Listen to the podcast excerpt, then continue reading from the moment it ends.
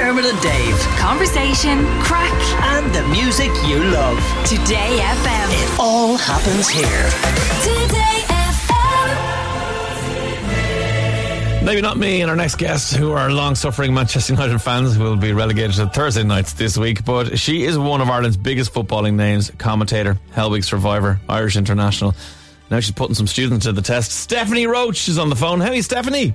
Hey lads, how are you? Thanks for having me. Good, Stephanie. It's a roller coaster time to be a Man United fan. Oh, it's difficult times, isn't it? difficult times is right. So, I mean, like, you know, we've got the new manager, everything all of a sudden seemed to be clicking after the Brentford scenario, and then we put out a slightly different team against La Real, and all of a sudden we're losing 1 0 again, going, what the hell's happening? Yeah, it seems to be just back to back to the same old thing, didn't it, against Real Sociedad? But look, I don't know. I think he's done a good job in terms of he's changed a little bit of mentality within the squad. At least uh, Definitely. things are a little bit better. But look, I don't think it's going to happen overnight, is it, Dave? no, we'll try our best, but I don't think it'll happen overnight for sure. Come here, you are actually working with the Champions League, hence the music, uh, with Just Eat, who are the sponsors of, of the Champions League, of course. What are you doing out in DCU today? So I'm in DCU today with uh, Just Eat for the Hits the Spot challenge. So basically, we're, we were set up uh, beside the library here in DCU, and we have prizes up for grabs, uh, Just Eat vouchers. You can win tickets to Champions League matches and stuff like that. So myself and um, Darren Conway is joining me later on as well. So we're going to be here. Just uh, putting a few students to the test. So if you're around, maybe pop in and, and, and have a go. Nice, brilliant. I presume there's prizes to be won galore. Yeah, yeah, definitely. As I said, uh, Champions League tickets, uh, just eat vouchers, and Wow. some other prizes to be won. So yeah, it'd be a handy one for the students, you know. Brilliant. yes, students love that for sure. Um, let's talk women's football for a minute because uh, I've been uh, like setting up teams for my daughters. I've been supporting the girls in green, working with Sky and working with Cadbury and working with the women's team doing stuff. I just think there's such a shift happening in women's football at the moment, and you've always been involved with it all your life. Can you feel the same thing, or is it just kind of on the outside that we're seeing it now? no, no, definitely, I'll have to agree with you. I think the the push around women's football, particularly as you mentioned there, the likes of Sky and Cadbury coming on as as sponsors of the women's national team, has been huge because it's just it's put the girls out there a little bit more. I think more people are aware of them, and then obviously it helps that they're doing quite well at the moment too. You know, it's it's been successful getting to the playoff, um, and I think if they're to get to the World Cup, it will be absolutely huge. But I think even just getting to, to the playoff has been successful for them. And look, it's brilliant to see, as you say, you have you have young girls. And for me, I've been going to clubs and schools over the last couple of months, and, and they're talking about the women's national team, boys and girls. You know, it's great to see that they have role models within the women's team, and it's not just the men's team that they can Yeah. aspire to play for. No, definitely. It makes such a difference. And my daughters, I brought them to their first Old Trafford game recently. Uh, they went to see uh, United versus Spurs. Ronaldo got a hat trick. Everyone was happy, um, except my wife, who's a Spurs fan. Um, but what's brilliant now is they're asking me now, can I take them to the Man United women's WSL games? And you know, and they, not that they don't want to go to the men's, but they're they're aware of the fact that there's hang on, there's a women's team I can go and see, and I think just think that's brilliant that they're, as you said, there are role models not just in the women's league over in the UK and across Europe, but also here at home as well. The women's national team doing so well, it makes such a difference to that that whole logic of like you know, you need to see it to be it. Um, and it certainly helps. I mean, you wouldn't have had the same exposure when you were younger, but yet you managed to, to push through and become an international and play football as a career. Yeah, definitely, and it's it's something that I spoke about recently. Actually, I was working at an event with Sky the other day with a lot of young girls, and kind of myself and Áine O'Gorman were doing it, and we were chatting, and we were saying that we would have never had these opportunities growing up. You know, it would have always been like for me, my role models were, were Roy Keane and the, Damien Duff, Robbie Keane, you know, all these men, male players who I wouldn't.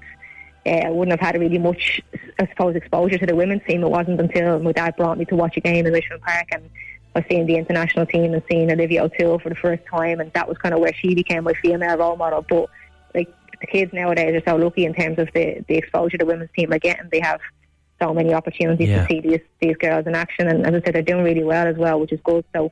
Look, it's brilliant to see. I think with the Euros going so well for England, it means the WSL is going to get an even bigger push. Yeah, so that, again, as you that say, actually mattered. I was saying that recently on the radio, and a couple of people were maybe having a little bit of a go at me, but I genuinely think that England winning the Euros for girls in Ireland, because they'll be so much more aware of the the, the, the women's the women on the England team uh, because they'll play for teams that they support. Yes, we're Irish, but yeah, we do usually support English teams. Just the way of it. Um, and to be able to see players that they recognise and go, oh yeah, she won the Euros and she plays for the team I like, or you know, because if it had been you know, a France or an Italy or someone else, you know, they just mightn't have had the same level of exposure to those players beyond this.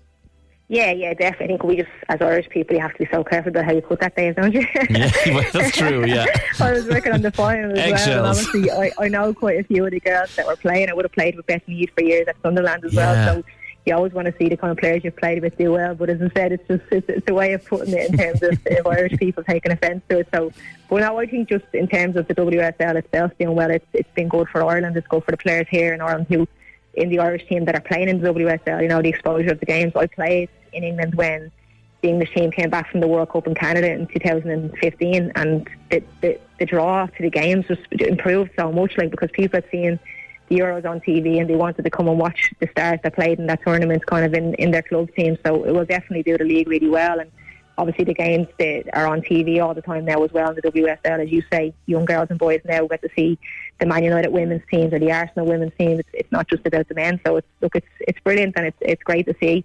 And long may it continue because I think we've come a long way, but there's still a little way to go as well. So hopefully it can keep keep continuing. Well, that's it. It only matters if we can keep going in the right direction. There's still, as you said, so much to do. Although my under 11 boys team, I also coached them. Uh, we had a bit of a school in there last season. We needed to play Peamount, and uh, two girls lined up in the in the inverted commas boys team, uh, and a few of our lads were like. Where are the girls playing? I was like, let's play the game first and worry about that afterwards.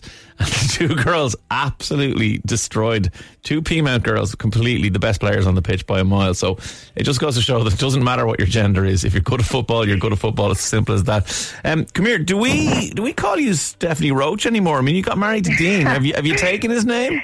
Oh, I have, I have, yeah, but it's it's a difficult one because obviously I'm, I'm quite well known as Stephanie Roche, so I don't I don't know. I've changed my name on social media and stuff, so so it's Zambra, which is a pretty cool name, I think. It is a Um, cool name. That would look good in the back of an Ireland shirt for sure. Yeah, yeah, no, I have taken his name. I think I'll, I'll be quite traditional in that sense, but uh, I'll be still using Stephanie Roche for different things as well. Well, I will refer to you as Stephanie Zambra from now on. Then next time you're on the show, I'll give you your billing correctly at the start of it. But come here, uh, fair play to you for joining us. Let's hope the women's national team can do what we hope they'll do and they'll win the uh, the game against Scotland or Austria and get us through to the next bit of the playoffs because it is quite complicated. But we just got to keep winning games is the most important thing.